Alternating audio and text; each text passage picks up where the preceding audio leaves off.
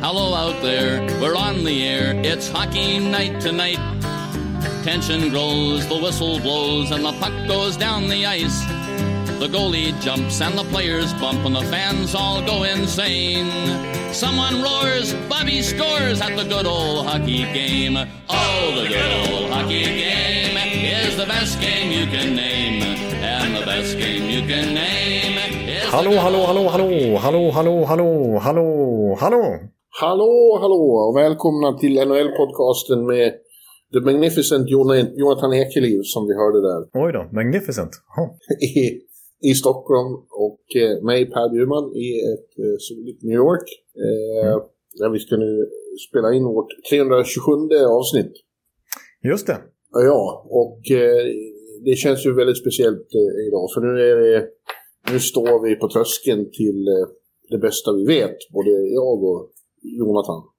Ja, det har varit en speciell säsong fram till nu. Det har varit kul att få se hockey även om det varit under speciella former och inte så mycket publik på läktarna. Det börjar poppa upp lite här och var nu visserligen. Det har varit en rumphuggen säsong, men nu är vi framme vid playoff och vi är framme vid Stanley Cup liksom. Det är ju ändå... Vet du om något bättre, Bjurman? Jag gör inte det i alla fall. Nej, det vet jag inte. Jag vet bara att det är... jag försvinner in i en bubbla i två månader när det pågår och... och... det blir speciellt nu eftersom det kommer, att, det kommer att vara den här sommaren. Det kommer att vara Stanley Cup-sommar. Ja, just det. Nu är det ett race som pågår fram till ja, O S börjar ungefär. Det är ju mitten av juli vi är klara. Ja. Ja. Mitt i högsommaren. Mitt i högsommaren, ja. Eh, men det ska ju bli, eh, det blir den här konstiga kittlingen som jag aldrig kunnat sätta ord på. Eh, när det ska dra igång eller man får se schemat för alla matcher och så. Ja. Det ilar till. Ja, det gör det faktiskt. Det är, det är svårt att förklara, men det är en bra känsla, det kan man säga. Verkligen, verkligen. Och vi ska ju eh, såklart ta en närmare titt på var och en av de åtta serier vi har framför oss här nu i första rundan. Ja. Eh, och första rundan, eh, alltid speciell, framförallt i början. Det blir ju det blir som en tjurrusning eh, direkt. Ja, precis. Det är, alltså, på ett sätt är det nästan min favoritrunda. Ja. För det, det känns så ovisst och liksom, visst, ska vi dra din eh, gamla klyscha redan nu? Alltså att det är den här äldre storebrorsan som kommer ut. Du får dra den själv, för jag, jag kan den inte, fortfarande inte helt utan till liksom. Nej, men slutspelet är grundseriens eh, elaka storebror som precis har blivit släppt ur fängelse ut och letat efter trubbel. Ja, precis. Det blir en helt annan grej än grundserien, ett helt annat tempo, en helt annan intensitet och nerv. Ja. Och, och sen också en gammal klyscha är väl liksom, som du var inne på lite grann, att det är som hästarna släpps lösa ungefär, det bara frustar direkt. Ja, eh. ja hästen, det är som sån här vår, vårsläpp på vårdgården och släpper ut kossorna för första gången. Ja, och bara springer in i varandra höll jag på sig. Ja, ja. Ja, men det blir så, de, liksom, de är beredda att åka rakt genom sargen för att få, det de, få sin vilja fram. Sen, senare i slutspelet så blir det ju mer slughet liksom. Ja. Med dragkamp och, och schackpjäser. Ja, precis. Och det blir, visst, det är underhållande på ett annat sätt då, men det här är nästan, så alltså, får man ändå erkänna, kanske lite extra liksom, när, när inte riktigt har satt sig på det viset, utan det är nyhetens behag av slutspel lite grann, och så många lag har så stora förhoppningar. Ja. Så att, och jag menar, ja, tjugonitton-slutspelet, jag vill ju helst visserligen inte referera till det som att jag är Tampa Bay-fan, men då, då var det faktiskt så att samtliga divisionsvinnare blev utslagna av wildcard-lagen. Så jag menar, ja. Vad som helst kan hända i den här första rundan. Och vi ska leverera våra tips här om en stund. Men jag menar, allt kan hända. Det är hopplöst att tippa. Framförallt första rundan skulle jag säga. Ja. Eh, och det är också så kittlande nu att veta att det kommer att vara... Det är så många storylines eftersom det är åtta serier. Ja. Och vissa kommer att vara intressanta än andra.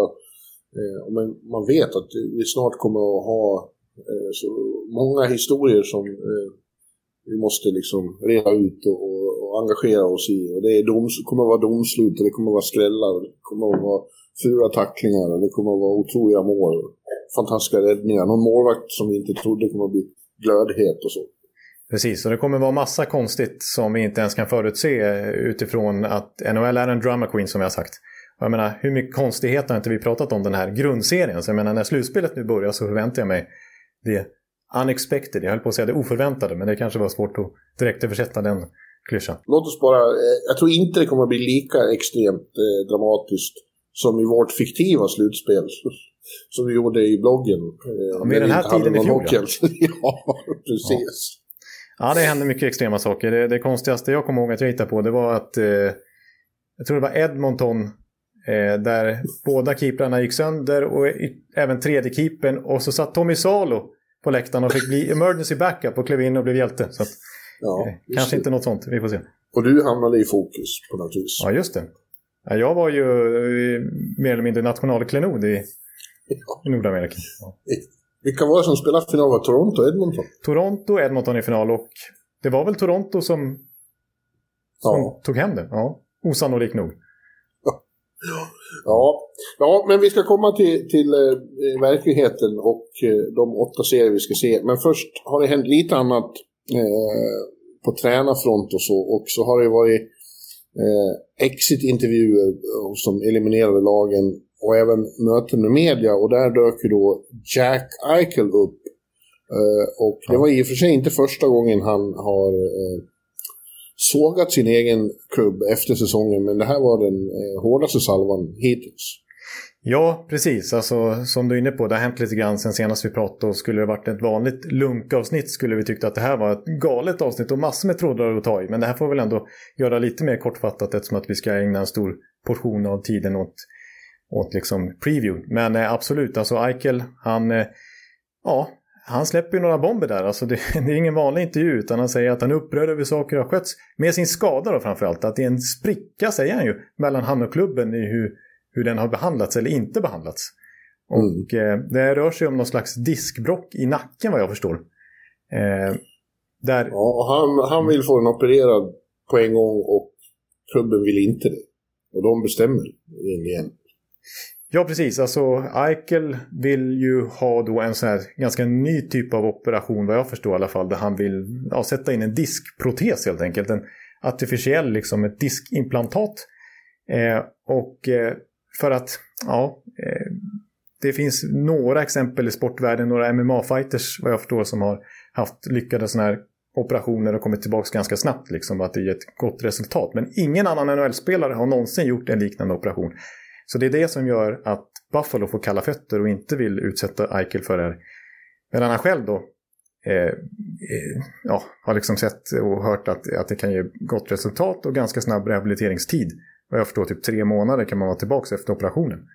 Mm. Eh, och han vill ju köra på det här då. Men, och tagit in en second opinion till, eh, som han har bekostat själv och jag förstår också för att ja, få ytterligare mer liksom, bevis som talar för hans fördel så att säga, men vad jag förstår så är hans second opinion där inte så övertygade de heller.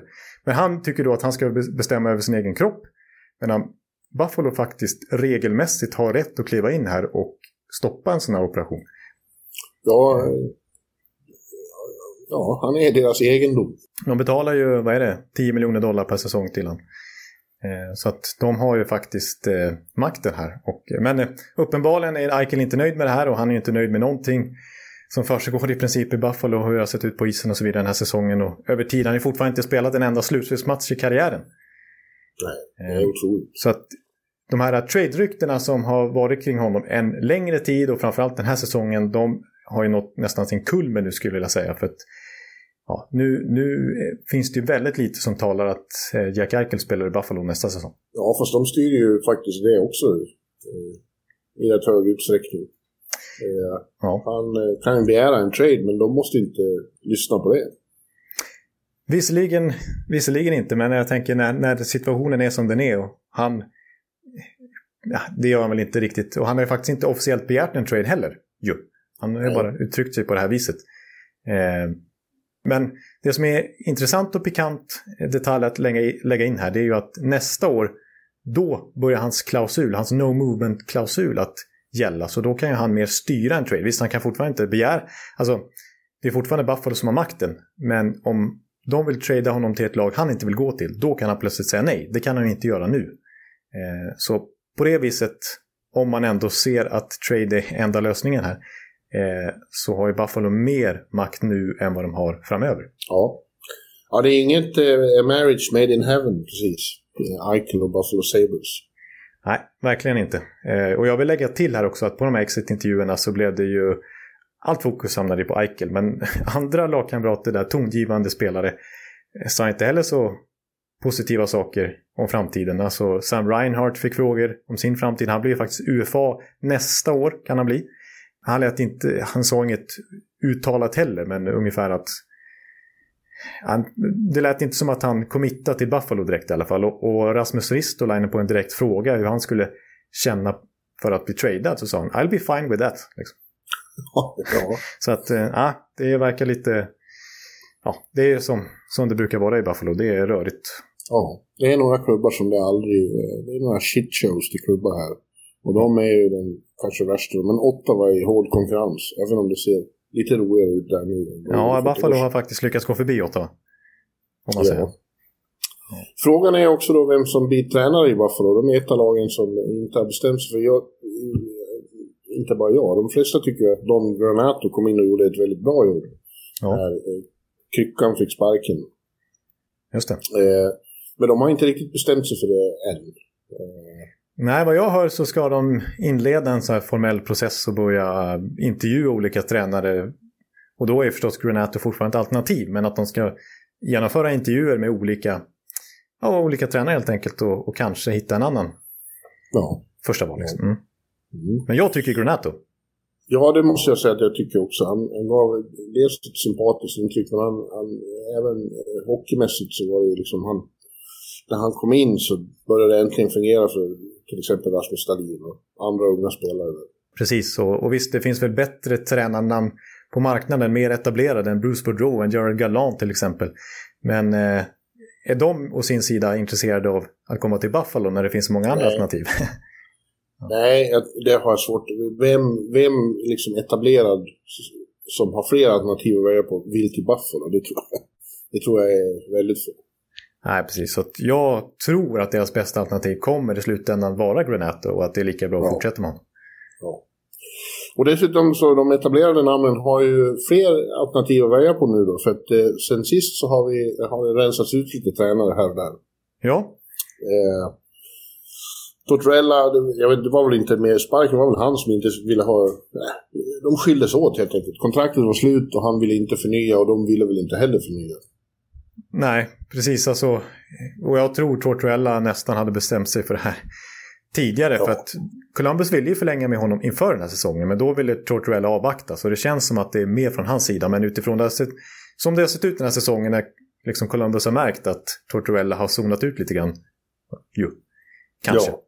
Vi har i alla fall haft den känslan i alla fall lite grann att det här förhållandet skulle ta slut liksom. Ja, luften har gått ur allting där. Ja. Jag är lite orolig för Columbus vill jag säga samtidigt, för att nu kommer det uppgifter om att eh, vad ska hända med Seth Jones framtid också. Han har bara ett år kvar på kontraktet, sen är han U F A och kan göra vad han vill med sin karriär. Och, ja, på... han sa ju det själv att han måste tänka långt och länge på vad, vad, vad han vill göra med sin karriär. Precis, det är ju inget eh, lovande svar för en Columbus-supporter eller för Jarmo Kekkeläinen. Nej.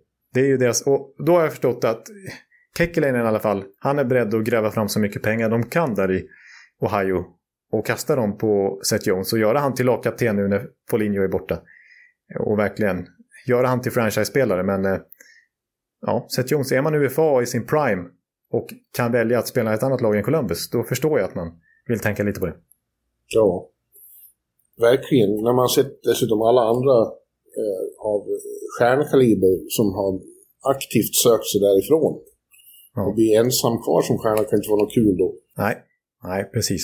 Men ja, när vi, nu råkar vi hamna i, lite kring Columbus. Och det är, ja, alltså, Kekkeläinen uttalar sig faktiskt positivt om Lainers framtid i klubben i alla fall. Att han är typ en grundpelare och att de ska satsa på honom. Och att nej, ingen trade är på gång här, utan vi tradar till oss honom för att han ska bli en viktig kugge här. Och nu är ju Tortorella borta i alla fall. Så att ja. eh, de kanske fortsätter och hoppas att han får en bättre relation med den nya tränaren som kommer in. Vilken typ av tränare nu det blir. Förmodligen en mycket mjukare och modern karaktär än Tortorella. Det blir ofta så när man byter tränare så byter man hel filosofi. Ja, det skulle vara lite kul att se en offensiv coach i Columbus. Alltså för... De, de känns ju som ett grått och trist lag bara för att de är Columbus liksom, och de har haft Tortorella som tränare, men det finns en line där, det är ju en otroligt explosiv ja. eh, speciell spelare liksom. Och, och, och Dome är ju åt det hållet, och de har Rensko Jones på backsidan, och de har ja, men Björkstrand och Tessier och... och Hestpol och Gustav som missar hela säsongen, men, men han kommer ju tillbaks. Ja. Han har inte gått i pensionen, lilla Gustav. Nej, nej, nej. Han är sugen på att studsa tillbaka nästa säsong när han är frisk igen.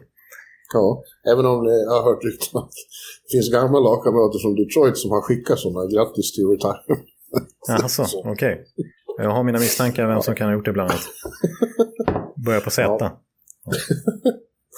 Ja, det är kanske det. Ja. Men eh, jag vet inte om du såg, apropå Line, jag vet inte om du såg hans intervju med Sanomat. Han tackar nej till V M och sa att han är så trött på, han avskyr hockey så mycket just nu efter den här säsongen att han inte, han blir illamående av att tänka på att spela en enda match till. Ja, det, det, det låter ju väldigt eh, anmärkningsvärt. Det borde jag ha sett, men det har jag missat faktiskt. Det var ja. ju spektakulärt. Det låter som Line, måste jag säga. Ja, ja, allt som kunde gå åt helvete den här säsongen gick åt helvete. Han hatade varje sekund på slutet och nej, han kan inte tänka på hockey just nu, så absolut inget V M. Där ser man, och han som annars är lite nationalikon nästan där i Finland. Ja, eh. men nu, nu efter den här, det kan man väl kanske förstå, det var typ bara pannkaka. Men med ny coach, om de får en bra coach, kanske han vill stanna ett tag. Om han nu inte tycker det är vedervärdigt att bo i Columbus också. Jag vet. Du och jag hade väl inte världens roligaste stund när vi var där.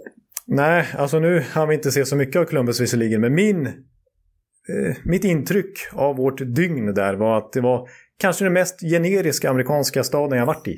Ja. Det, det var precis så som man tänker sig att en mellanstor amerikansk stad ser ut. Så ser Columbus ut. Det var liksom som ja, att man har byggt en lite sin egen karaktär. Liksom. Ingen egen karaktär. Nej. Mm. Ja, ja. Nej, vi, vi, vi får se hur framtiden fortlöper där. Det känns som en intressant klubb att hålla koll på den offseason i alla fall. De kan välja många olika vägar. Ja. Eh, Arizona tog också och avslutade samarbetet med Rick Tocchet efter ett antal, tycker jag, ett lyckade år från honom där. Men ja. Det kändes också som att de har liksom kommit till vägs ände. Inte för att det har varit katastrof, men för att det har gått lite i stå. Ja, det som såg så intressant ut med Arizona för något år sedan med Tocchet som väldigt bra coach där. Ja, det, allt det där liksom tappar man ju förtroendet för lite grann under den stökiga off-seasonens skull. Det var ju inte Tocchets fel på något sätt, men eh, det känns tyvärr som att det är dags för en omstart igen. Johan, visst har du inspelningsknappen intryckt? Jag tror inte det syns hos mig. Men Nej, men det, det har jag som tur är. Ja, ja bra. Det, mm. det, ja, jag förstår din oro, för det har ju hänt. Att vi har babblat i en timme och sen, oj då. Ja, ja men... Eh, nej, de har ju de har liksom...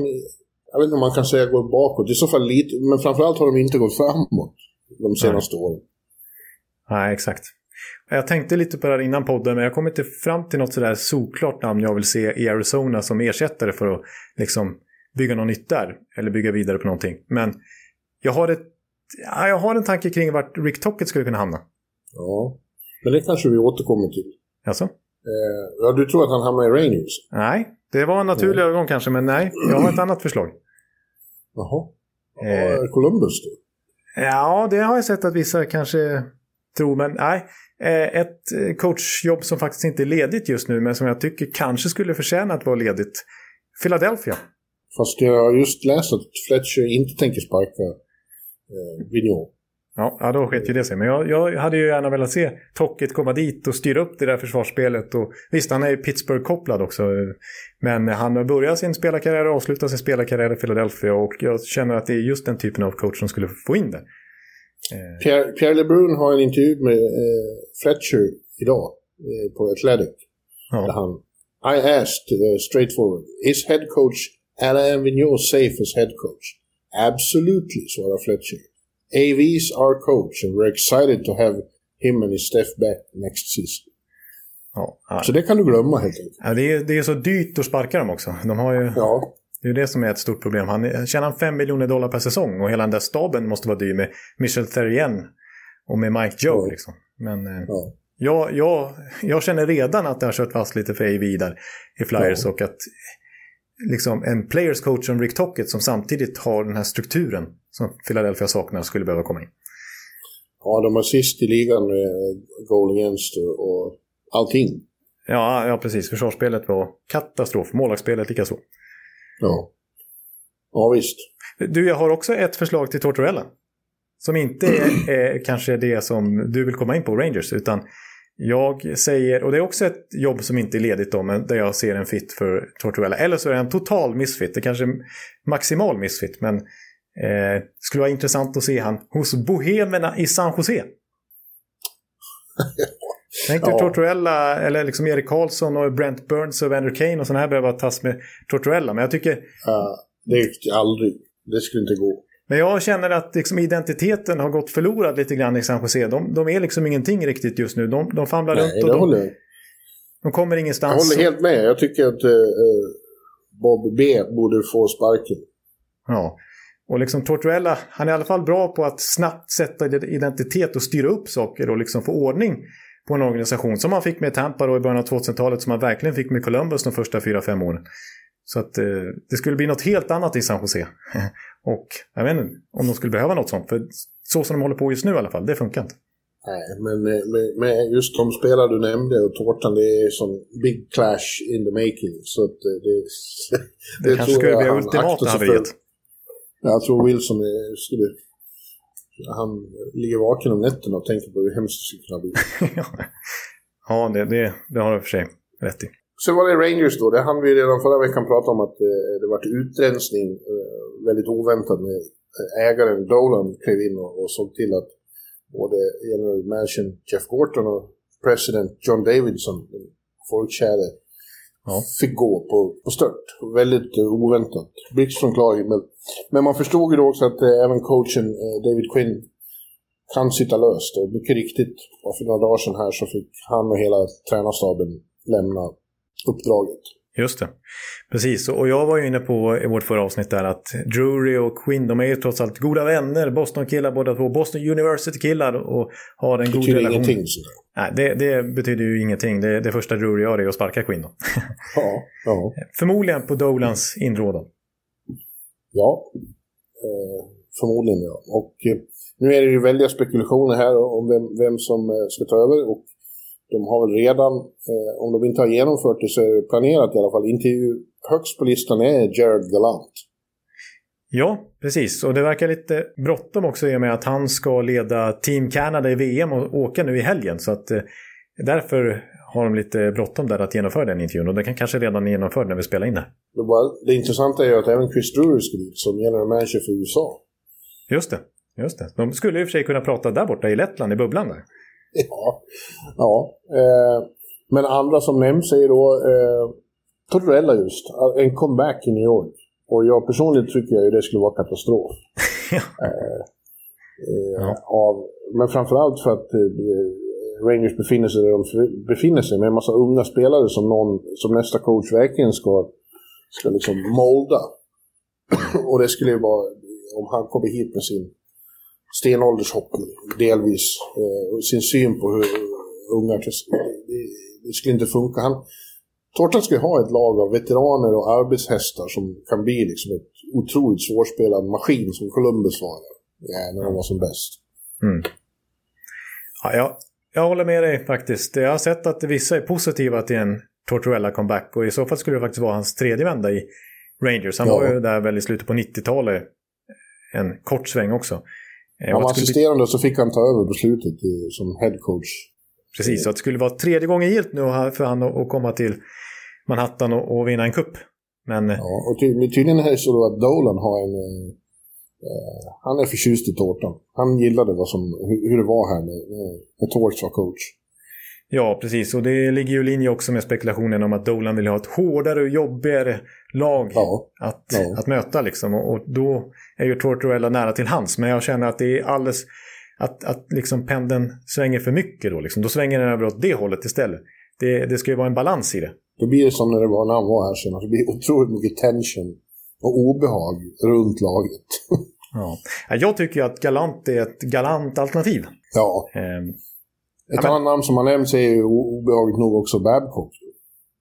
Nej, det, det tar vi inte ens upp. Nej, men Dolan struntar ju i, i vad, liksom, vad opinionen tycker. Ja. Vill han ha Babcock, då blir det Babcock. Ja. Men för att återkomma till Galanta, som jag skulle argumentera för och som jag hoppas liksom, rättmätigt är nummer ett trots allt. Alltså han, han satte ju ett jättebra försvarsspel i Vegas första säsongen. De var ju oerhört svårspelade i slutspelet där och kloggade igen mittzonen helt. Men samtidigt ganska potenta offensivt och en, ett roligt mm. lag att titta på. Så att han har ju den kombinationen mellan struktur men också flärd och framförallt en gruppdynamik. Det är ju inte tension på det viset, utan det är många spelare som verkligen har gillat att spela för Gerard Gallant. Och han sydde ihop den där misfitsgruppen i Vegas på ett fantastiskt sätt direkt. Så att jag ja. tror att Gallant skulle passa jättebra i nuvarande skick som Rangers befinner sig i. Boudreau är såklart också ett namn som nämns. Och eh, i Sverige har det ju spekulerats mycket om, om han Växjö-coachen. Vad heter han? Sam... Sam Hallam. Ja. Ja, ja det var ju... Men det, men det har jag bara sett i Sverige. Det är ingen här i media i New York som har nämnt ens. Så jag vet inte var det kommer ifrån. Nej, det var ju en gammal N H L-spelare där som... Eh, Sanier heter han väl. Som, eh, som eh, mycket löst på Twitter skrev, det första jag såg i alla fall, att I've heard from a friend in New York that Sam Hallam might be interviewed. Men det känns som att han kanske har dragit kopplingen då av att Jack Drury spelade i Växjö, som ju är vars farbror då är Chris Drury, och, och på något sätt försökt. Alltså de, är, de befinner sig i ett läge där de inte... Quinn var ju lite chansning, han var ju college coach. Ja. Så att nu, nu pratas det om vad de vill ha in är rutin och erfarenhet eh, helt och hållet. Och det skulle ju vara en, ett experiment att ta in en europeisk coach. Det, det, jag tror inte det är aktivt. Möjligen som assisterande, jag vet inte, men, men aldrig som headcoach.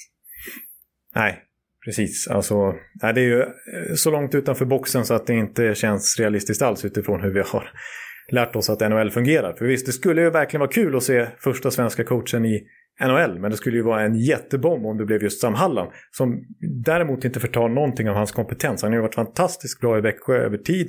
Tre Ja, S M-guldtitlar här på sex år och, och verkligen, alltså där snackar vi ju försvarsstruktur han har satt i Växjö och, och gruppdynamik, och han har en pondus och en trygg aura liksom, så att, men det, att liksom coacha i vida arena i Växjö jämfört med på Madison Square Garden i Manhattan liksom, det, mm. det, det, det går inte att jämföra, utan ska en svensk coach nå in då, då är det väl kanske att Ulf Samuelsson med sitt fina assisterande jobb i både Rangers och Florida inte minst då, kan, han har ju liksom varit småaktuell tidigare i alla fall, kan nå hela vägen fram. Leka Grönborg har faktiskt varit intervjuad av Rangers en gång i tiden här, men han måste kanske nöja sig med att vara assisterande någonstans innan han får chansen som headcoach när han kommer ja. direkt från Europa liksom, så att... Ulf Samuelsson är ett annat namn som faktiskt har nämnts här och där. Ja. Jag tror, eh, innan vi lämnar coacherna helt och hållet, så tror jag att det finns fler som kan komma att eh, ryka. Eh, i, av de som har klarat sig till slutspel finns det några som, eh, om de inte lyckas, kan sitta löst. Ja. Eh, jag tänker till exempel på eh, Sullivan i Pittsburgh. De åker igen tidigt som de har gjort två år i rad nu. Då är, är det osäkert med honom. Och lika med, kanske ännu mer med Maurice i Winnipeg. Ja just det, precis, som faktiskt det kommer vi komma in på när vi snackar den serien, men de är ju formsvagast i hela N H L. Snacka om, snacka om att backa sig in i Stanley Cup. Ja, ja. Ja, verkligen. Så att vi får se, och även nu tror jag de funderar en del i San Jose och Calgary och så vidare. Ja. Både du och jag har ju redan proklamerat att vi tycker att Daryl Sutter ska ja, riva ner sitt treårskontrakt direkt och sätta sig på traktorn igen, för att det där blev ju inte lyckat. Nej, och, och Blashill vet vi fortfarande inte riktigt vad, hur Iceman tänker göra i Detroit. Nej. För, förvånad att det inte har hänt något än. Nej, faktiskt. Det har ju vi tagit för givet att han ska försvinna nu när kontraktet är slut. Men ja, vi får se. Vi får se. Ja, men hör du. Åtta eller sexton lag är de nu som st- står uppradade på slagfältet. Ja. Om två månader är bara en av dem kvar. Oj, oj, oj, oj. Ja. femton lag ska bort. Men först ska eh, åtta lag bort eh, i den här första rundan som vi ser fram emot så mycket. Och eh, nu tar vi och tittar på serie för serie. Och vi tar dem i den ordning som eh, känns... Eh, ja, så bara jag, jag har använt den i mitt stora tips i, i, som kommer i tidningen här, eller på sajten. Just det. Eh, stora genomgång, lag för lag. Och börja med East. Ja, ja vi kör så. Mm. Ja, och där vi har ettan mot fyran är Washington Capitals mot Boston Bruins. Just det. Nej, Nej det, det är ju Pittsburgh som, som gick och ja. vann divisionen till slut. Ja. Förlåt, vi börjar där. Ja. Pittsburgh Penguins mot New York Islanders. Det här var inget bra. Ja, det blev, det blev fiasko direkt där. ja, ja, ettan i East, Pittsburgh Penguins mot fyran, New York Islanders. Just det. Och ja, jag tycker lite synd om Pittsburgh som har gjort en sån eh, överraskande bra säsong, grundserie eh, i mina ögon. Jag trodde att det var dags nu att åka Chicago-resa. Ja. Men de vinner divisionen och, och sen, men, så får de ändå möta då Islanders igen som de så sent som tjugonitton blev svepta av, och Islanders har inte blivit sämre på slutspelshockey sedan dess, tror jag man kan slå fast. Nej, de var ju faktiskt i konferensfinal i fjol ju, och eh, har väl ja. den självbilden nu att de ska gå långt i slutspelet. De ser sig själva som contender, de var verkligen buyers vid deadline. Och eh, de är inte nöjda med att åka ut i första rundan, här inte. De, de ska förbi Pittsburgh. Ja. Ja, det ska de. de. De går ju för att vinna. De är, är, definitivt, det är väl alla i någon mån som är i slutspel, men, men Islanders har haft det som målsättning hela tiden med Barry Trotz här. Nu, nu är det dags för första titeln sen, sen åttiofyra. åttiotre Nej, eller? Ja. åttio, åttioett, åttiotvå, åttiotre. Just det. Mm. Ja. Eh, och ja, som du säger, Barry Trotz har ju varit framgångsrik här. En, en tid mot Pittsburgh, dels där tjugonitton-serien, hans första Islanders, så började man att svepa Pittsburgh där, och eh, ja, året dessförinnan när han var i eh, Caps så eh, slog de ju ut Pens och stoppade Pittsburghs tripit-försök där eh, på vägen fram ja. till Washingtons Stanley Cup-titel, så att eh, ja, Barry Trotz har lärt sig hur man ska spela mot Pittsburgh. Ja, han har överhuvudtaget eh, en väldigt bra koll på hur man ska spela slutspelshockey. Du sa det För, någon, för några avsnitt sedan att det är några lag som liksom är som gjorda för slutspelshockey. Och mm. de är definitivt ett av dem som är eh, exceptionellt bra på det här med eh, ta bort tid och utrymme för motståndare. Ja. Ja, men eh, däremot ska jag lägga till nu, och det har ju, då är det ju faktiskt grundserien jag refererar till, och det är något annat än slutspelet. Det tycker både du och jag. Men just den här säsongen så har faktiskt Pittsburgh vunnit sex av de åtta mötena med Islanders. Och eh, ja. Ja, jag håller med dig i det här med att eh, Pittsburgh verkligen har överträffat mina förväntningar också. Jag hade dem också utanför slutspel på femte plats. Då. Jag trodde att Philadelphia skulle gå till slutspel på deras bekostnad. Ja. Eh, men eh, nej, de är ju faktiskt det lag som har gjort näst flest mål också. Colorado gick förbi här sista natten och, och, och gjorde flest mål i grundserien. Men, men Pittsburgh var alltså tvåa. Och... Eh, Ja, dels så har ju många av de gamla kärnspelarna gjort väldigt fina säsonger. Crosby då, eh, lite i skymundan, sextiotvå poäng och en fantastisk säsong. Mycket i Malkins frånvaro faktiskt ju. Eh, Chris Letang slutar trea i backarnas poängliga med fyrtiofem poäng. Ja, han har gjort sin bästa säsong på ett decennium, tror jag. Ja, det kan man nog faktiskt eh, påstå. Eh, och sen så är det många av de här ä, spelarna runt omkring som har blommat upp lite grann. Eh, alltså jag tänker inte minst på en sån som Jared McCann till exempel, trettiotvå Precis. Poäng på fyrtiotre matcher är ju väldigt imponerande. Teddy Bluger, lättländaren, eller Blugers, och eh, ja, men Jeff Carter som har kommit in här gjorde ju fyra mål i en match. Ja precis, han känns som eh, kan komma och framstå som en av de bästa traderna av dem alla. Ja, i alla fall har han gett goda indikationer på det här i grundseriespurten. Och mm. man får säga att de gjorde rätt val att satsa på Tristan Jarry istället för Matt Murray när deras båda kontrakt gick ut förra säsongen. Verkligen. Men det är fortfarande ett litet eh, frågetecken tycker jag kring målvaktssituationen. Nu skulle jag, nu känns Valamov och Sorokin som ett bättre par än Jarry och DeSmith. Ja, det håller jag med om, att eh, skulle jag få välja något av de målvaktsparen då skulle jag definitivt välja Islanders, för att Valamov är ju med i racet om att vinna Vezina Trophy den här säsongen. Så bra har han faktiskt varit. Ja. Ja, så jag tror Islanders kommer inte att svepa eh, Penguins den här säsongen. Det är svårt att se. Ja, som kan också hända. Man, vad som helst kan hända i de här serierna. Men jag tror att eh, det blir en upset här direkt och att Islanders slår ut ettan med fyra två. fyra två. Ja. De avgör på hemmaplan då i Game sex helt enkelt. Nej, jo precis. Det gör de. Ja, då vill jag eh, faktiskt säga så här om Islanders, att trenden här på slutet har inte varit optimal ändå. Eh, sen trade deadline har de faktiskt ett negativt facit. De har vunnit sju matcher och torskat tio faktiskt sen de tog, i, tog in eh, Cal Palmieri och eh, Travis Sajak. Och, och Palmieri och står på fyra poäng eller sånt där sen traden på sjutton matcher. Eh, ja, det var inga, det har inte blivit några eh, sensationer. Nej, de... och jag är lite tveksam till om de verkligen har ett bättre lag i årets slutspel jämfört med förra, för vi ska komma ihåg att det är ett stort avbräck att Anders Lee, kaptenen, själva synonymen nästan med New York Islanders, you can't spell Islanders without Anders liksom.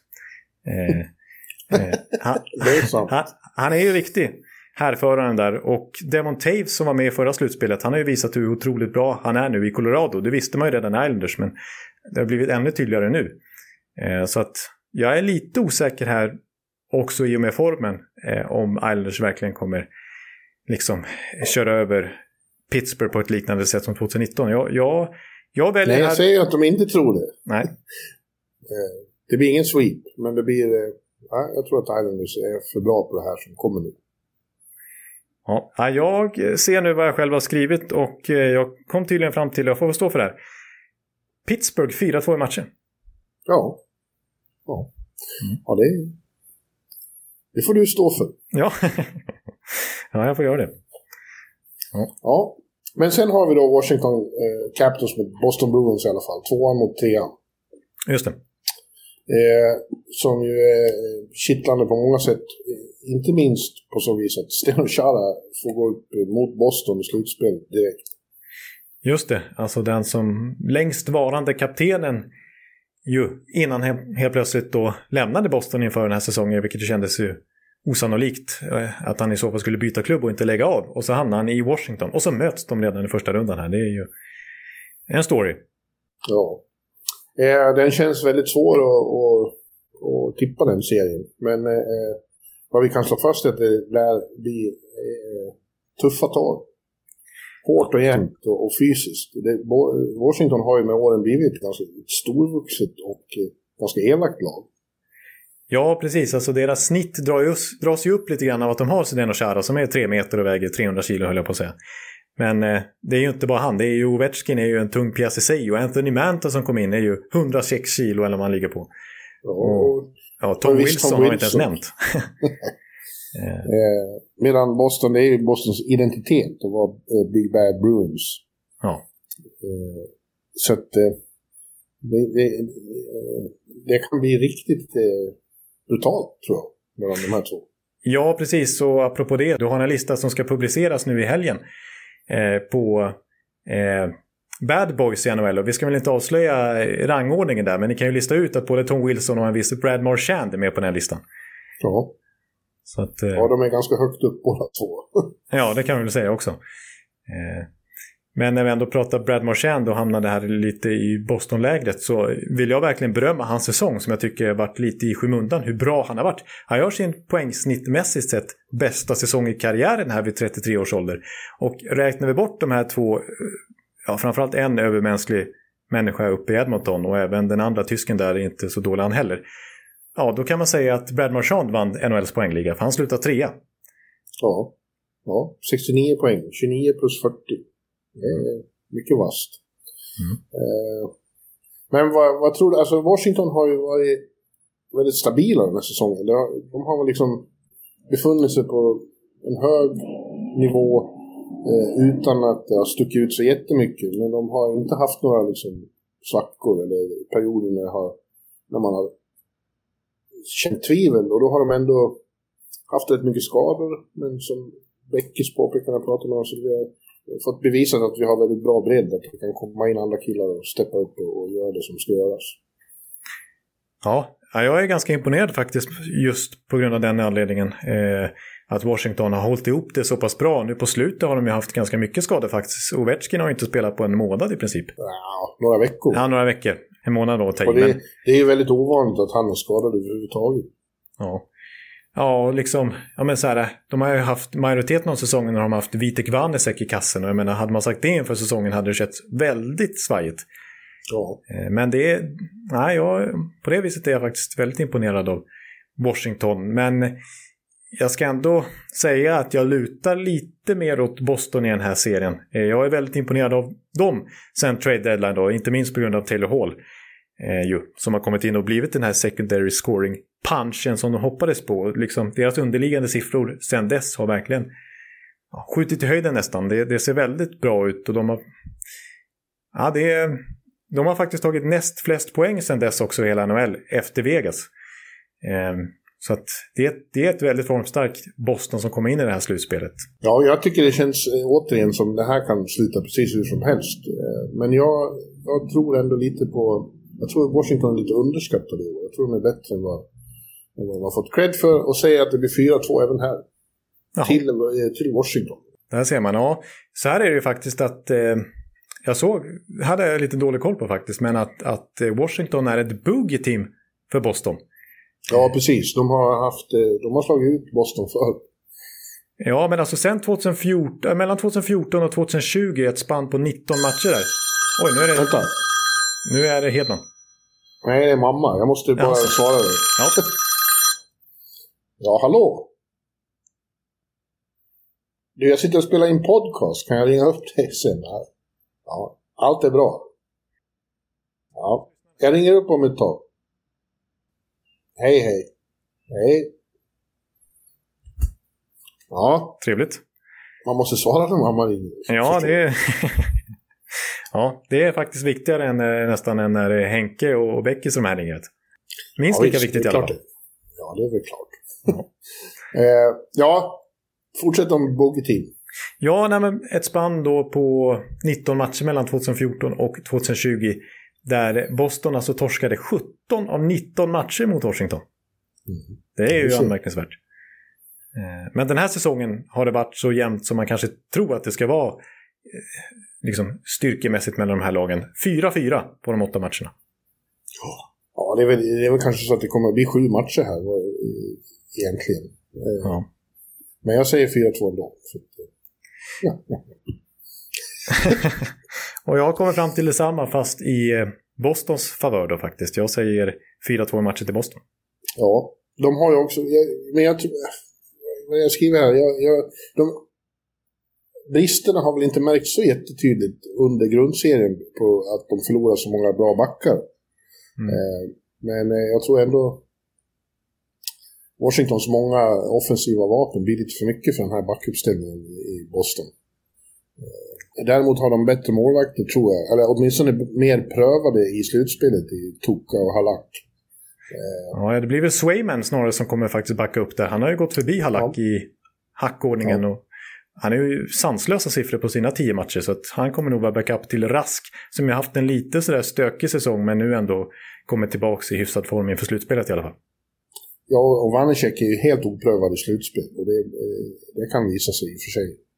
Ja, Samson har ju också oprövad men, men eh, vi får se om han ens hinner bli spelklar här i första tiden för ja. att han är fortfarande, precis som Kuznetsov på, eh, ja, för andra gången den här säsongen på covid-protokollet och har ju varit så i tio dagar så att, eh, de, det, det är också något som tycker är lite skakigt för Washington att, att de har haft så mycket ja, det var lite styr på slutet där och, ja. och eh, Lavi är uppenbart inte särskilt förtjust i Kuznetsov och ja, det, det är möjligt att det kan spela in. Men nej, jag tror att de är bättre än vad du tror. Ja, ja men det är kul att vi tycker det är helt olika här. Ja, nu har vi två olika tips. Och det kommer fortsätta likadant i nästa serie vi tittar på. För nu kommer vi till Central då. Just det. Där det börjar med Carolina Hurricanes mot Nashville Predators. Carolina vann den hårda Central-divisionen och Predators tog sig in i sista stund. Eh, ja. Och eh, har ju haft väldiga problem med Carolina tidigare under säsongen, men här på slutet då, de möttes ju två genrep inför den här serien också. Då vann Nashville båda. Det tror jag inte betyder egentligen så mycket. Eh, eller det, låt säga så här, det var, det var bra för Nashville att de inte förlorade dem också. Ja, dels hade de inte kommit in i slutspelet, ja. men eh, också att eh, psykologiskt att de inte bara fått stryk. Nej, precis. För det var alltså sex raka segrar för Carolina innan detta. Men så, så får de ändå sätta dit eh, Carolina. Nu ska vi säga att båda lagen, framförallt ja, i sista matchen, inte den första, för där gick ju Nashville all in liksom. Men, men i den andra matchen där så vilar ju båda lagen väldigt mycket spelare. Så den, då blir det ju fem noll till Nashville, men den är ju svårt att, att dra några slutsatser av. Ja.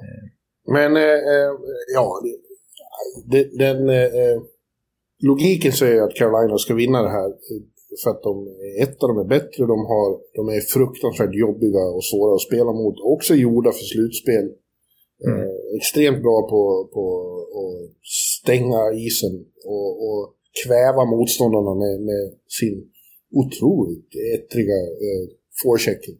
Ja. Där får man verkligen ingen tid att göra någonting mot Carolina. Nej. Men ändå har jag en, en liten känsla av att det kan bli skräll här. Kanske bara jag önsketänkande för att de kommer få ta in tolv tusen i, i, i Bridgestone Arena.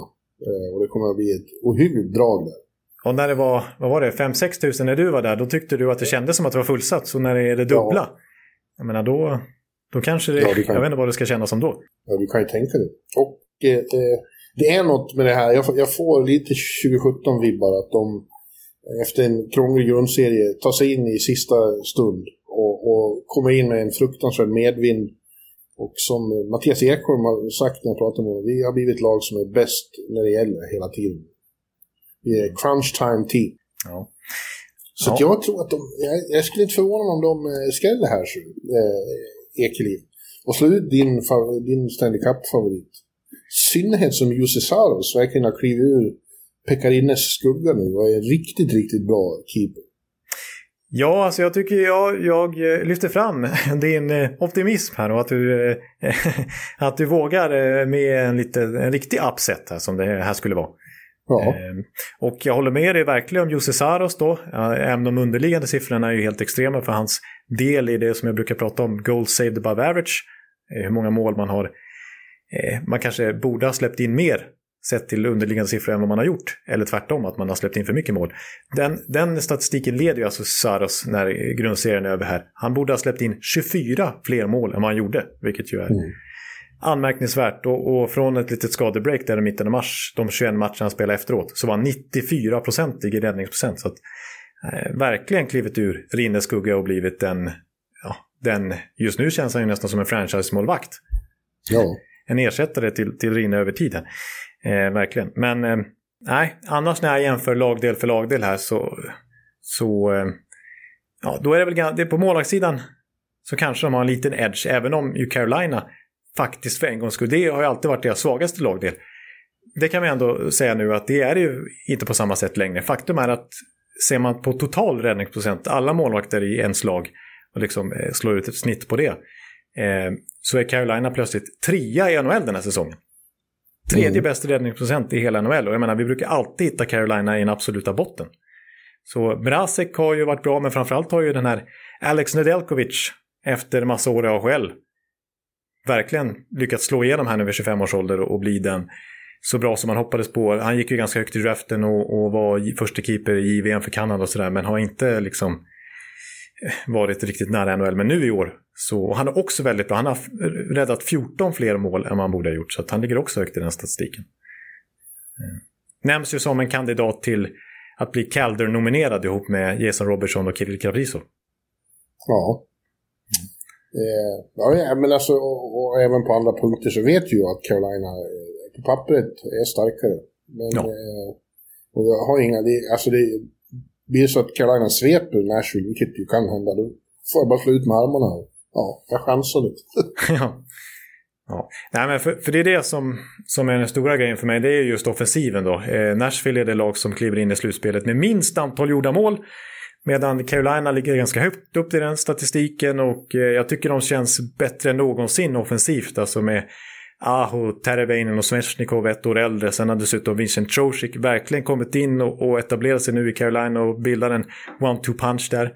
Och ja, men Nechas har ju utvecklats till en riktig klassspelare i år här också och, och de har ännu fler ettriga spelare nu när de har fått in en sån som Jesper Fast också, så har de redan sedan tidigare Brock McKinnon, Jordan Martinuk och alla de här bålgetingarna, Warren Fogle och så vidare. Så att, ja, bålgetingar, det är vad de är.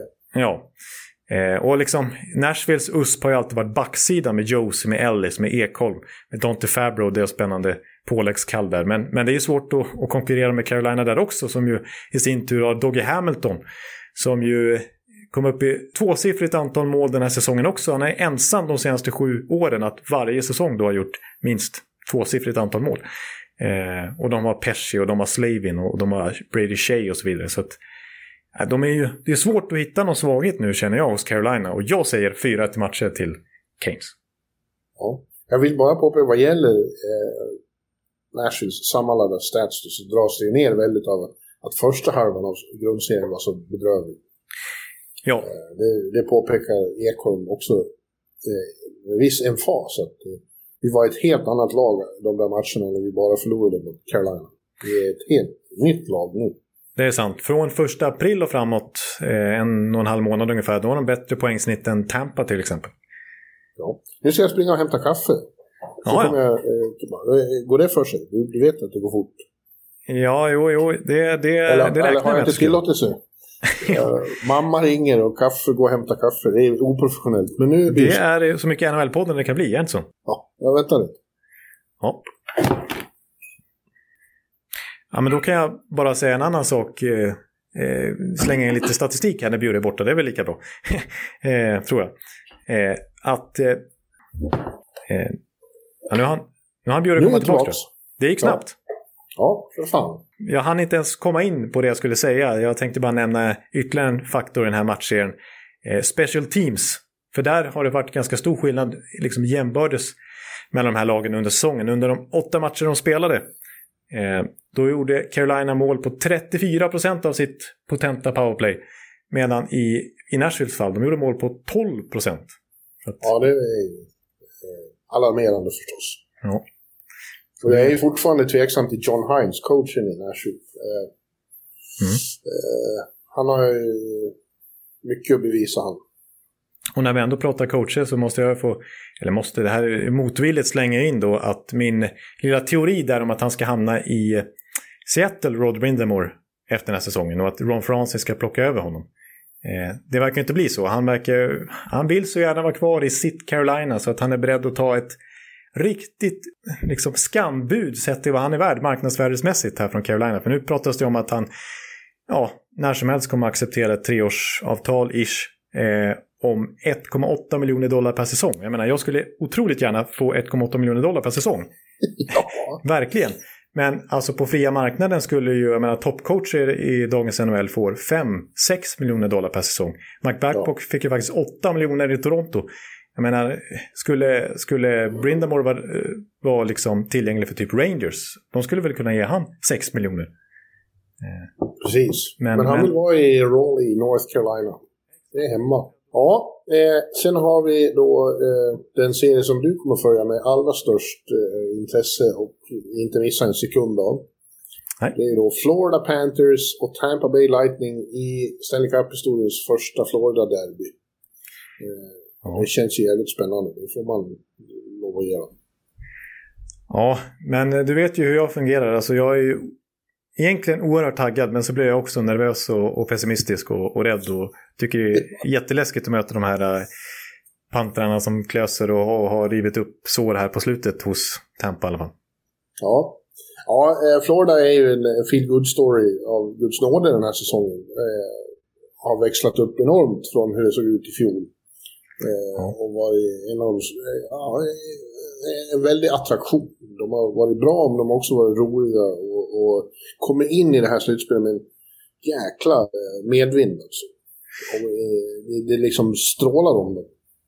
Ja, precis. De har ju knappt förlorat på slutet och de har ju tryckt till just Lightning då, som visserligen varit rätt skadeskjutet här eh, på slutet. Och, ja, på de senaste tre matcherna mot Tampa så har de vunnit alla tre med fjorton fyra totalt. Det har ju varit klassskillnad nästan.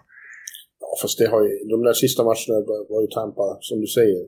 Dels har de skador, dels vilar de ju folk och så. Ja, precis. Så att det är väldigt noga med att poängtera det faktiskt. Det är ju, alltså, ja, alltså den line-upen som Tampa tränar med just nu här inför att slutspelet ska dra igång. Alltså det vattnas ju så mycket i munnen på mig så jag håller på. Ja det... ja, det stora är då att de får tillbaka Kucherov och Stamkos med för den delen. Och när det gäller Kucherov då så är det, det är mycket grymtanden i resten av N H L nu om att de har cirkumventat eh, capen. Och det har de väl delvis, men de har inte gjort något olagligt så det är väl bara att glömma det. Det, det får ju N H L täppa till om, om de har problem. Ja, det är ju verkligen ett kryphål, så skulle jag inte hålla på Tampa skulle jag ju verkligen ifrågasätta detta jag med. Det är, det är... Ja, anmärkningsvärt det var det. Ja. Ehm. Men eh, sett till formmässigt så kan man ju ifrågasätta vilken form han är i också när han inte har spelat någonting sedan finalen i september. Eh, men, ja, det är sant. Men samtidigt så är jag faktiskt lite mer orolig för några andra Tampa-toppspelare än vad jag är för Kutjerov. För jag tror ändå att han kan komma in i det hyfsat bra. Han har tränat väldigt hårt nu sista tiden för att vara i form för slutspelet. Hans skada var ju en skada som han, han hade typ kunnat spela den här säsongen, men det var bra för hans framtida karriär att göra den här operationen nu. Och nu är han kvitt det liksom. Så nu är ju egentligen... Han kanske ja, till och med ja, i bättre ja. form än man var under slutspelet. Eh, rent liksom hur han mår totalt sett. Men, eh, så därför är jag lite mer orolig för till exempel Stamkos då, som ju verkar ha kroniska problem. Han blir ju alltid skadad. Ja. Är det inte magmuskler så är det ljumskar eller knän eller vad som helst. Eller blodproppar har jag råkat ut för och brutna ben och allt möjligt tyvärr. Eh, och sen också Hedman då. Eh, som vilats lite här på slutet, och jag läste att Chris Johnston hade uppgifter på att den skadan som han faktiskt drabbades av mitt i matchen mot Columbus trettionde mars när han klev av en stund och sen kom tillbaks mm. eh, den kunde kanske ha krävt operation, eh, så pass allvarlig var den, men, men det vill man inte göra helt enkelt då. Eh, så att det kan ha stor del i att han inte varit lika dominant på sista tiden som han liksom inledde säsongen. För han sprang ju iväg med Norris Trophy de första två månaderna. Men här på slutet så har det inte varit... Jag ska, jag ska ändå säga att det inte varit samma Hedman ganska tydligt. Alltså. Underliggande siffrorna för Hedman har inte alls varit bra här sista månaden. Alltså till när det kommer till exempel att skapa farliga chanser på isen när man är inne på isen. Då är Hedman bara på fyrtio procent här sista en och en halv månaderna. Eller ja, sen, sen trettionde mars då faktiskt. Sen den där påstådda skadan. Så att sextio procent farliga målchanser åt Hedmans håll snarare än offensivt faktiskt. Och, och han har mycket minus i plus minus statistiken sedan dess, medan han dessförinnan var plus fjorton och, och var point per game spelare och, och tvärtom hade ganska bra underliggande siffror. Liksom. Så, att, eh, så det är kört? Nej, nej, det är inte kört, men det är, det är lite oroande att Stamkos och Hedman inte kommer in i det här slutspelet eh, hela och friska. Ja. Men det är ändå så att de har världens bästa målvakt och världens bästa back när han är i, i, i slag i alla fall. Och de får tillbaka en, två superstars. De har enorm eh, rutin och erfarenhet. Eh, och visserligen får de möta mycket mer hunger.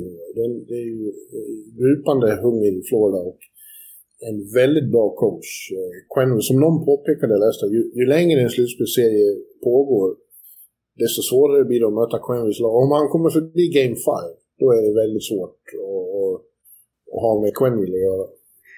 Ja, Tampa har ju erfarenhet av det. Ja, till exempel finalen tjugo femton ju. Ja, de manövrerade han ut. Ja, han manövrerade ut Cooper. Ja. Men jag tror ändå att eh, alltså, när ett lag så här snabbt eh, växlar upp i grundserien och blir ett elitlag, det, det är inte alltid det, det kan sprida sig en, liksom en, en tro i, i, i leden om att nu kommer det fortsätta gå så här mm. underbart bra. Så kommer så elaka storebror från västkusten. Ja, precis. Nej, så jag tippar ändå fyra två till Tampa.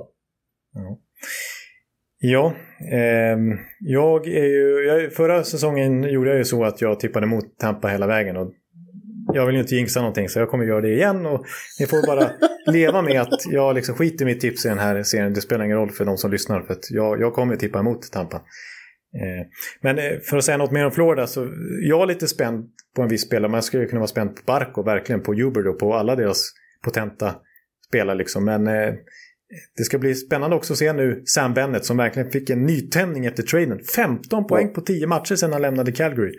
Ja. Och eh, som vi har pratat om så har ju han ett klart bättre poängsnitt i slutspel. Alltså när han väl var bra i, Car- i, i, när han väl var bra i Calgary så var det ju i slutspel. Alltså bättre poängsnitt där än vad Gaudreau hade under alla år till exempel. Så att, ja, det blir spännande att se han eh, nu mot Tampa i den här serien. Och, och har ju faktiskt gått förbi Wennberg lite som andra center där och spelar med Huber då. Medan Wennberg och, och Hörnqvist är kvar som ett par i tredje kedjan. Så, alltså bredden, dynamiken i truppen har blivit ännu bättre efter trade deadline. Ja. Så att, ja, jag, jag är rädd för Florida Panthers. Så jag säger då att de vinner med fyra tre. Ja. Ja, jag, jag tycker det är väldigt kul också, för det är mycket, väldigt mycket svenskar i Florida och alla har, har i princip varit väldigt bra. Framförallt de här, ja, Hörnqvist då, han var lite skadad på slutet och hoppas han kan vara med. Eh, mm. Wennberg och Gustav Forsling, eh, den ja, verkligen utropstecknet. Som lär väl fortsätta i första backpar med Weegar där faktiskt, när Ekblad ja. är borta. Eh, till Tampas fördel så vill jag dock säga att Vasilevski väljer ju hellre än ja. Bobrovski som är första keeper. Ja, det är det. Absolut. Mm. Jaha, nu eh, styr vi norrut eh, och tar en titt på eh, en sann klassiker. Eh, för det är ju ja. så då att det blir Toronto Maple Leafs och Montreal Canadiens i första omgången. Och det är första gången sedan nittonhundrasjuttionio de möts i, i slutspel. Det är otroligt att det inte har hänt oftare. Nej, det är ju sensationellt faktiskt att det är så länge sedan. Ja, och det är lite, lite trist då att det blir ett sånt här år när Kanada fortfarande befinner sig i, i, i lockdown och det kommer att vara tomma läkten och städerna kommer inte att kunna liksom, eh, explodera i, i passion. Utan de får sitta hemma. Och det är lite tråkigt. Alltså. Ja, alltså skulle varit, om vi säger att det varit normala tider och de här hade gjort upp nu i första rundan i slutspelet. Eh, alltså hur många biljetter skulle respektive lag kunna så, sälja? Det känns ju nästan som vi pratar miljoner, höll jag på att säga. Ja, ja visst är det så. Ja. Och kan du tänka dig, ja det, det är ju redan så. Men, men liksom eh, trycket i, amerikan- eller i kanadensisk media uppe där, ja. kring de här matcherna. Vilken hysteri det ska bli. Ja, alltså det kan nästan bli bråk på redaktionen eller? Ja, ja. Jag tänker på att det ändå finns lite sympatier underliggande. Ja, det gör det. Mer än vad de vill erkänna.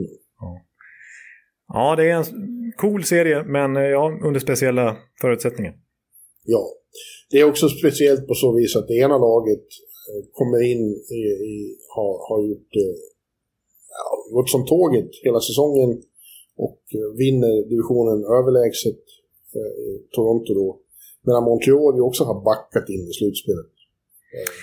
Ja. De, de, hur uttryckte jag det här? De, de kommer ju in mer på andras tillkortakommanden än sin egen styrka. I alla fall här på sista månaden. Ja, de har ju sämre poängsnitt än många lag i andra divisioner som missade slutspel. Ja. Och faktum är att deras poängsnitt sen de gjorde coachbytet när Julien försvann är ju faktiskt sämre också. Så att det, nej, det är inget speciellt imponerande Canadiens som liksom track record-mässigt som ska möta det här Toronto-laget. Det, det är det ju inte. Nej. Eh, och, och det är överhuvudtaget så är man ju lite eh, fundersam kring kvaliteten på den här divisionen överhuvudtaget. Eh, Toronto har ju varit överlägsna, men hade de haft detta facit om de också hade behövt möta riktigt bra lag, det är ju mer tveksamt. Nej, precis. I, under normala omständigheter skulle de haft Tampa, Florida och Boston divisionen exempelvis. Ja. ja. Så det känns ju lite tuffare, får man säga. Men, men, men jag tror att ja, jag tycker Montreal gör det bra om de tar en match i den här serien. Ja, alltså jag har ju sagt det att, att på ett sätt gillar ju Montreal och, och de visade verkligen i början av säsongen när de kom in med färska ben här att, att när de är så där, när de spelar riktig Montreal-hockey så, så som Montreal-hockey har sett ut senaste åren, eh, när de är ettriga som bara den på Carolina-vis och liksom bara eh, inte går att bli av med liksom. De är lite kackelacker faktiskt, eh, då är de ju väldigt jobbiga att möta och de har många sådana typer av spelare som orkar med det, men de har faktiskt inte riktigt orkat med det den här säsongen utan eh, de har inte klarat av sin egen typ av hockey faktiskt själva ens. Att, att upprätthålla den. Så men vi får se om de, om de kan tända till igen när de faktiskt möter Toronto och är stora underdogs. Så att jag har faktiskt tippat ja. att de ska ta två matcher här av Toronto, men jag tror inte de räcker hela vägen. Och så har ju de faktiskt lite skadeproblem. Alltså om vi pratar ettriga spelare så är ju Brendan Gallagher nummer ett av dem. Och han har ju sitt brutna finger. Um, och, och Shea Weber har borta lite här på slutet, oerhört viktig. Carey Price har ju faktiskt inte spelat en match på, på ett bra tag. um, Philip Danault har varit lite halv borta här på slutet, så att, ja, Jonathan Drouin är ju faktiskt, har ju tagit timeout till och med, så att eh, känns lite osäkert faktiskt, medan Toronto, det är ju verkligen deras år enligt dem själva nu när Kaldubas har finslipat laget och gjort det lite mer dynamiskt och lite tuffare att möta. Ja. Och Austin Matthews spelar sitt livs hockey. Liksom. Han gör mål vilka vinklar som helst. Han är ja. målspruta. Ja, så vi har inte riktigt nämnt vilken otrolig säsong Austin Matthews gör den här säsongen. För det mesta fokuset har ju hamnat på Conor McDavid istället. Men faktum är att Austin Matthews, han gör ju alltså fyrtioett mål. Det är ju mm. någon match kvar här för Toronto. De ska möta Winnipeg i natt om nu Matthews spelar. Eh, men det målsnitt han har, fem, ja, på femtioett matcher fyrtioett mål. Det skulle motsvara sextiofem mål under en åttiotvå match säsong. sextiofem mål. Ja.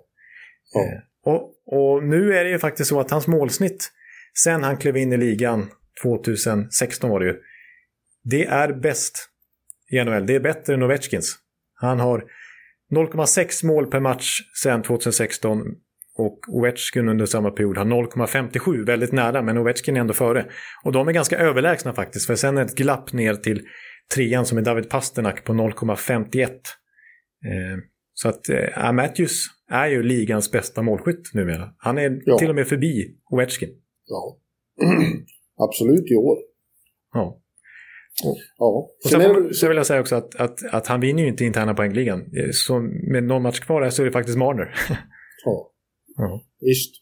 Men, ja, och de, eh, jag har en känsla av att vi kommer att få prata mycket om Toronto framöver. Jag tror de kommer att vinna den här divisionen och eh, sen då till semifinal mot amerikansk lag. Då kan det bli andra bullar. Ja. Eh, då ska de få se på andra bullar. Eh, men eh, de har ju fullt med fantastiskt bra och, och förstärkt nu med, om man räknar från början av säsongen, Thornton och Foligno och, och Wayne Simmons. De har verkligen väldigt många olika slags vapen.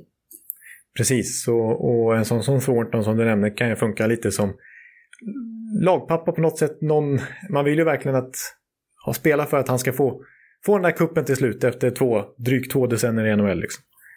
Ja, och eh, målvaktssidan har ju blivit problem jämt i slutspelet, men nu har de då åtminstone många alternativ att välja på. De har både Campbell och Anderson och Rittich där också. Ja, precis. Alltså, så är det ju visserligen. Men ska man hitta någon så här uppenbar svaghet hos Toronto då, så är det kanske då på målvaktssidan, eftersom att Andersen har varit borta så länge och kommer tillbaka nu, släpper fyra i torsk mot Ottawa efter att inte ha spelat sedan mars. Och Jack, Jack Campbell hade ju en fantastisk stretch där när han inte förlorade en match på tolv tretton första matcherna den här mm. säsongen. Men ja, ganska oprövad, har ju aldrig varit första keeper i ett slutspel. Och så David Rittich har ju inte Eh, rosa marknaden efter traden, så att jag är ändå lite osäker där. Jag tror det blir Campbell som blir första valet. Det kan bli Andersen också, men eh, där är väl den enda tveksamheten som finns eh, uppenbar om man tittar på lagbygget liksom. Vad gäller Montreal så ska man väl också säga att när de kom till bubblan i, i somras så mm. var det, eller höstas, så var det ingen som trodde på dem då heller. De hade inte varit märkvärdiga alls i, i grundserien. Nej. Men lyfter ju som fan då i, i slutspel. Det ska man kanske komma ihåg. Ja, precis. Och svepte ju förbi eh, Pittsburgh i ja. play-in. Och sen blev det ju faktiskt ett fyra i matcher eh, mot Philadelphia. Men det var en jämn matchserie där, där Montreal verkligen, framförallt i början av serien, ställde till stora problem. Hade ju en kross. Den matchen de vann var ju en slakt. Ja. Så att, mm. Så att, nej, de kan ju, de kan ju om de verkligen kommer upp i nivå, eh, sin maxnivå, Montreal. Då kan de störa vilket lag som helst. Ja. ja, sen har vi då den andra serien där uppe i Kanada, och det är Edmonton Oilers mot Winnipeg Jets. Och eh, om du tycker att eh, Montreal backar in i slutspelet, så vet jag inte vad man ska säga att Winnipeg gjorde. De, de eh, gick in i sidled på något vis. Ja, de har alltså de... de har torskat fjorton är det väl av de senaste sexton matcherna. Ja, de är oerhört formsvaga. De vann, den, den viktiga match de behövde för, för att säkra var en match mot Calgary när de, när de tog det. Men, men i övrigt har det sett eh, riktigt eh, kackigt ut. Alltså. Ja, minst antal långt mål från den här perioden också i januari. Ja, de är väldigt långt från eh, nivån de var på när de gick till konferensfinal tjugohundraarton. Just det. Eh, och vid den tidpunkten så pratar man ju om Winnipeg som ett av de stora framtidslagen, att det var en tidsfråga innan de skulle vinna sin Stanley Cup. Mm. Men de, jag ser dem knappast som en contender i det här slutspelet, och jag tror inte de har så mycket att sätta emot Edmonton faktiskt. Nej, det tror inte jag heller. Edmonton är ju desto bättre för, eller Edmonton och Edmonton. de har världens bästa spelare som spelar sitt livshockey. Ja. Kommer att avgöra den här serien på egen hand. Conor McDavid. Ja, alltså vi följde ju hans race mot hundra poäng med spänning och det var ju inte ens dramatiskt. För Edmonton har inte spelat klart än och ändå så är han uppe i hundrafyra poäng nu. Ja, ja. Och han nådde hundra i, när han gjorde fyra poäng i samma match mot, mot Vancouver. Ja. Eh, helt otroligt. Jag, jag, här säger jag faktiskt att Edmonton sveper Winnipeg. fyra noll. Ja, du säger det. Ja, ja det säger jag. Eh, ja, jag vill bara nämna då när jag nämnde att Matthews skulle ha gjort sextiofem mål med motsvarande snitt i en normal grundserie. Så i McDavids fall så hade han alltså gjort hundrafemtiofem poäng. Ja. Det är som att det vore nittonhundraåttiosex. Ja, verkligen. Och en annan Edmonton-spelare liksom som, som stod för de siffrorna, men det är McDavid. Ja, ja men han är uppe på Gretzky-nivå nu och touchar. Han är uppe och touchar i den sfären, det är han. Ja, ja. Det är han. Och det, det sjuka är att man, man pra, vi har inte pratat om Draisaitl på hela säsongen. Alltså han, han blir utklassad av McDavid med tjugoett poäng. Eh, men han är fjorton poäng före trean Marchand. Ja, ja. Han är ju i en egen ja, liten division han också. Precis, och, och de två... Eh, vad heter han? Säger man Maurice eller säger man... Mor- vad säger man? Jag säger nog Maurice. Ja. Maurice, ja. Mm. Han sa själv på... Han är ju rolig. Han sa på presskonferensen. Jag kommer att få frågan om hur man stoppar... McDavid och Draisaitl fyrahundra gånger de närmaste veckan här och jag kommer ha olika svar varje gång. Jag hoppas något stämmer. Ja, det är ett rimligt svar måste jag säga. Ja. Ja. Nej, han har gjort McDavid har gjort tjugo poäng på nio matcher den här säsongen mot mot Winnipeg och då vann de sex sista matcherna mot Winnipeg också Edmonton så att de har ju haft lätt för Jets den här säsongen och det skulle inte förvåna mig om det blir fyra noll. Heller jag säger fyra ett. Mm. Ja, jag säger sweep. Ja. Mm. Ja, då har vi bara västra eh, divisionen kvar. Och där slutar det ju då eh, på torsdagskvällen med att Colorado tog President's Trophy och första platsen i divisionen. Eh, mm. Och det är eh, inte mer än planenligt. Det är några stycken som har sagt att Colorado är bäst i år. Ja. Och eh, nu får de gå, gå upp mot Saint Louis Blues. Eh, fyran i divisionen mm. och eh, det kommer inte att bli så lätt eh, men eh, ja, jag har ju dem som Stanley Cup-vinnare sedan grundseriestarten och, och står fast vid det. Precis, och det har jag också så det vore ju konstigt om vi ändrar oss i första rundan och säger att Avs åker ut eh. Men har inte du Carolina som Stanley Cup-mästare? Nej, jag har Colorado eh, vinner finalen mot eh, Carolina. Ja, okej, okay, okej okay. mm. Ja, ja. Eh, ja, så att eh, nej vi, vi, vi, vi tror väl på Colorado även om Saint Louis då har verkligen repat sig efter sin rejäla formsvacka där för någon en och en halv månad sedan när de ju varit inne på att de skulle bli, skulle bli sellers vid deadline och, och ge upp säsongen eh, lite grann men eh, nej sen dess har de ju faktiskt varit ganska formstarka, tagit ganska tunga skalper och visserligen här när Vidas lite spelare på slutet men de, det är ändå imponerande här och piska till och Minnesota ganska rejält där de två sista matcherna. Ja, de har hittat tillbaka sin identitet. Det var ju lite skakigt ett tag för det var ju inte lätt och, och, och... det var ju stora hår efter framförallt Pietrangelo men även Bowmeister som slutar och Sten som slutar. Pietrangelo försvinner och sen tunga skador på en sån viktig spelare som, som Oskar Sundqvist. Ja, ja. Eller karaktärsspelare och viktiga liksom, ja. Stora röster i omklädningsrum alltså, alltså Sten som du nämner också han, är en institu- han har ju varit längst i klubben ihop ja. Med alltså, tjugohundraåtta tjugohundranio han kom till dit så, att, så det är klart att det, det påverkar identiteten lite grann två sådana institutioner i omklädningsrummet plötsligt lämnar sina ja, tre. platser ja, tre Bomis ja, också ja, Bomis är ju verkligen där också. Det kommer jag ihåg Sunken sa under finalen tjugonitton. Man, man känner att man är beredd att göra precis vad som helst för, för Sten och Bomist. Det var de äldsta som hade varit med och inte fått vinna spela så länge utan att vinna kuppen. Just det. Ja. Eh, och, eh, nej, men sen har de ju här på slutet framförallt har de, ju spelat, har de blivit så här tunga och, och hårda och svåra att spela mot. Eh, och Ryan O'Reilly har blivit väldigt bra. Och efter sista matchen här så sa han ju att vi ska ha kul och vi ska slå ut dem. Ja, ja precis. Och visst, nu åkte de ju faktiskt lite oväntat på pisk mot Vancouver ju, i bubblan i det slutspelet. Men då var O'Reilly tyckte jag var otroligt bra. Så det är en ja, väldigt han, han var ju ensam och, i slutspel. Han var ensam och var bra. De, de hade liksom tappat geisten då, ja. Som lag. Ja, de kunde precis. Inte försvara men, sin titel. Ja, exakt. Men kan de fortsätta på den vågen de rider på just nu? Och O'Reilly är en sån extrem Conn Smythe-form som han hade inte minst tjugonitton också. Eh, då, eh, ja, då kan de faktiskt störa Colorado. Men vi säger väl båda att, att Ävs tar det här. Ja, fast det är ju också så att det är väldigt press på Avalanche. De vet ju med sig att alla tror att de är i deras år att de är contenders. Men om man tittar på lagen så vad de har att tillgå så är det svårt att se att de ska slå dem. Nej, precis. De har, de har verkligen fart. De, kan, de tar väl alla lag på fart och de har skill och de har de är tunga att möta också. De har många olika karaktärer och typer i laget. Eh, säkert ja. Har gjort ett bra, verkligen bra jobb att bygga pusslet där. Ja, det skulle vara typ att Grubauer går sönder och sånt där. Ja, precis. Det är alltid det. Men en backuppsättning där Cale Makar, Samuel Girard och Devon Taves ingår i morsning horsling. Ja, det, det är så sjukt alltså hur mycket de har på gång. Alltså en sån som Connor Timmins, en, ett prospect de har som varit lite bortglömt senaste åren för att han har haft så mycket skador. Han har kommit in här på slutet och varit jättebra. Jag tror han har sex assist på senaste åtta matcherna. Och det är inte ens säkert att han platsar här nu när slutspelet ska börja. Så att eh, de, de har så mycket alternativ.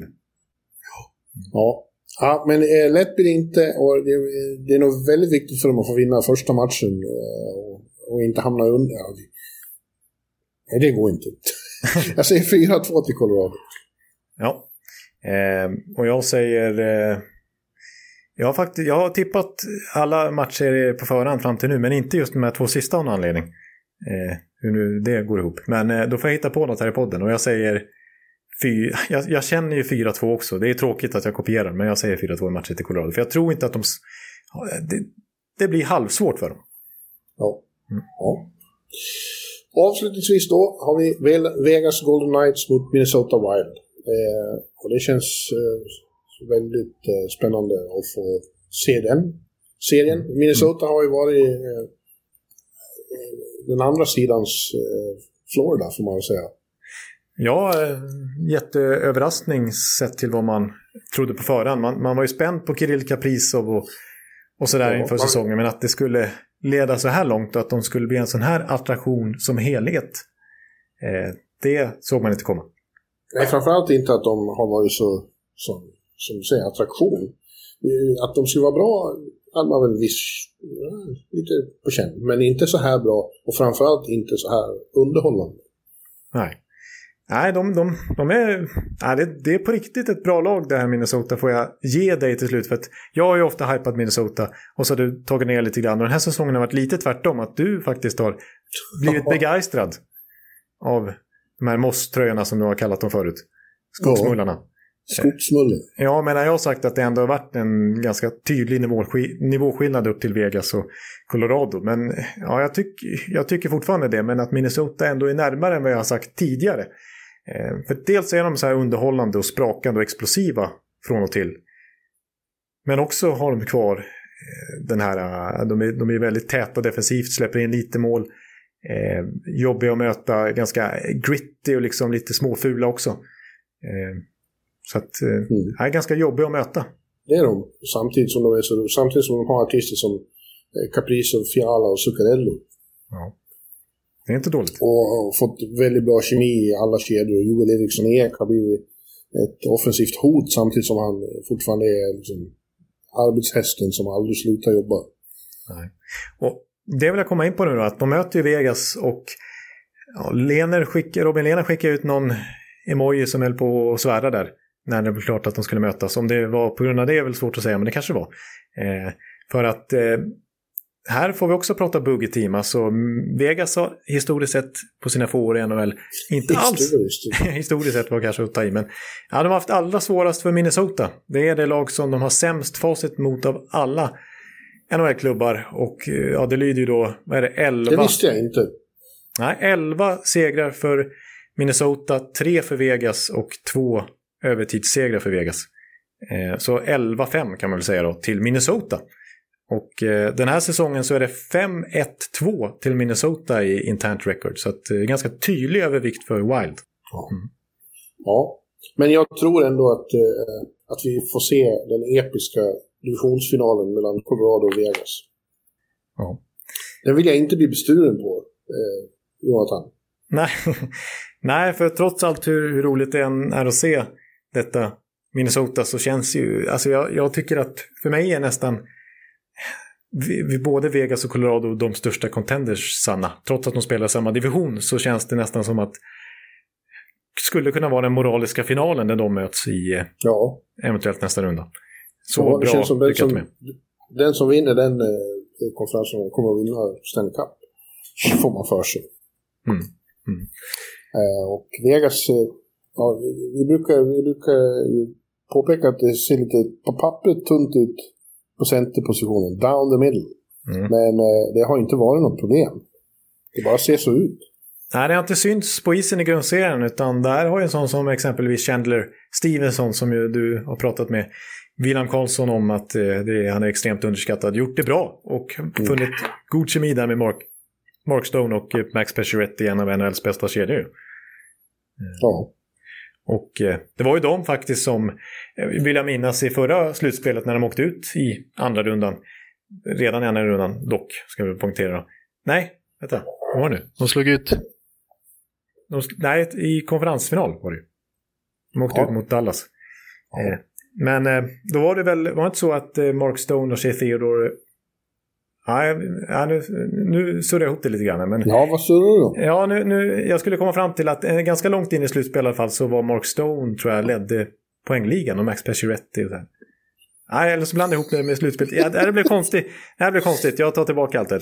Vi, vi har pratat i en timme och tjugo minuter i alla fall, så du, nu, nu kanske jag börjar bli lite spak. Ja. Ja, det kommer att bli eh, kul att se, och det, det är inte givet eh, alls att eh, Vegas vinner, men jag, jag, jag drar till med det tråkiga resultatet fyra två igen. Ja, det är väl det, det, det tråkigaste man kan säga nästan, det håller jag med om, och jag säger ofta. Eh, men jag säger, jag säger väl att det blir eh, sju matcher då, att det blir så pass jämnt och att Vegas eh, avgör på hemmaplan till slut. Ja. Ja. Mm. Ja. Då har vi... Eh... klara av det. Får se hur många rätt vi får. Ja, jag räknar inte med många. Jag hoppas åtminstone på hälften. Det är väl ja. skamgränsen. Ja. Hälso. Skamgränsen, ja. ja. Jag, jag, jag eh, nu vet vad jag ska göra nu. Apropå eh, saker som vi inte har, har hunnit ta tag i. Nej. Eh, röstsedeln eh, för eh, awards ska in. Så jag ska rösta om eh, Hart och, och Norris och, och lite annat. Just det. Det är ju väldigt spännande. Det, ja, det, det är ett stort uppdrag du har där faktiskt. Ja, men det måste väl vi gå igenom framöver också, vad vi tycker och tror. Ja, precis. Alltså, jag har inte riktigt, annars skulle vi nästan kunna gjort det direkt ännu, men jag har inte riktigt tänkt igenom än för att göra det Nej. seriöst. Nej, det är inte tid nu. Det blir för, ja. det är för långt. Så det... långrandigt. Ja, precis. Och vi får väl avsluta här. Men vi ska nämna däremot att vi har ju tagit ut egna... Eh, i vår, vad heter det, manager, N H L manager. Ja, precis. Det finns ju ett spel på Aftonbladet, nytt för i år. Första gången vi har ett managerspel för Stanley Cup som heter då Dream Team Cup. Mm. Faktiskt, som går att hitta via Sportbladet, där ni kan ju ja, managerspela eh, under det här Stanley Cup-slutspelet. Och där kan man faktiskt gå med i vår liga också. Eh, ja, utmana oss två. Precis, man söker, när ni har skapat ett lag... så söker ni upp ligan som heter Bjurman och Ekelivs liga. Och vinnaren i den ligan får en iPad. Ja. Så det finns ett pris där också. Eh, inte bara äran. Får jag det om jag vinner också? Eh, ja, det vet jag inte. Det kanske du får. Det gäller att vara seriösa nu, vet du. Vi, vi går all in här för att försöka plocka den där iPaden. Framför näsan på er som lyssnar. Ja, vi får se. Ja, jag är också med i en pool med, med mina nordamerikanska kollegor. Eh. Jag fick, jag fick välja som eh, nummer två i draften. Just. Så jag har eh, bland andra Austin Matthews. Ja, du tog Matthews där. Mm. Ja, McDavid var redan tagen, men jag tror att jag hade tagit Matthews även om jag hade fått ta etta. Oj då. Ja, det ser man. Det handlar ju om, det handlar ju bara om eh, liksom poäng, och jag tror att eh, Matthews kommer vara med längre än vad McDavid kommer vara. Just det. Ja. Ja, men vi kan väl tipsa också om, vi har ju, det är ju alltid bracket challenge på N H L punkt com, alltså egna hemsidan för N H L. eh, varje år. Och där går man in i N H L-bloggen så kan man nog hitta info om hur man kan gå med i vår egen, eller N H L-bloggens då, liga. Ja. I Bracket Challenge. Så där kan man också spela om man vill. Precis. Mycket spel och dobbel här. Ja, det är det. Precis som vi pratat om Vegas också. Det var väl ja. lämpligt. Eh, ja, men, men du, nu, nu ska jag, så ska jag åka till Washington. Eh, första matchen där. Vi ser live.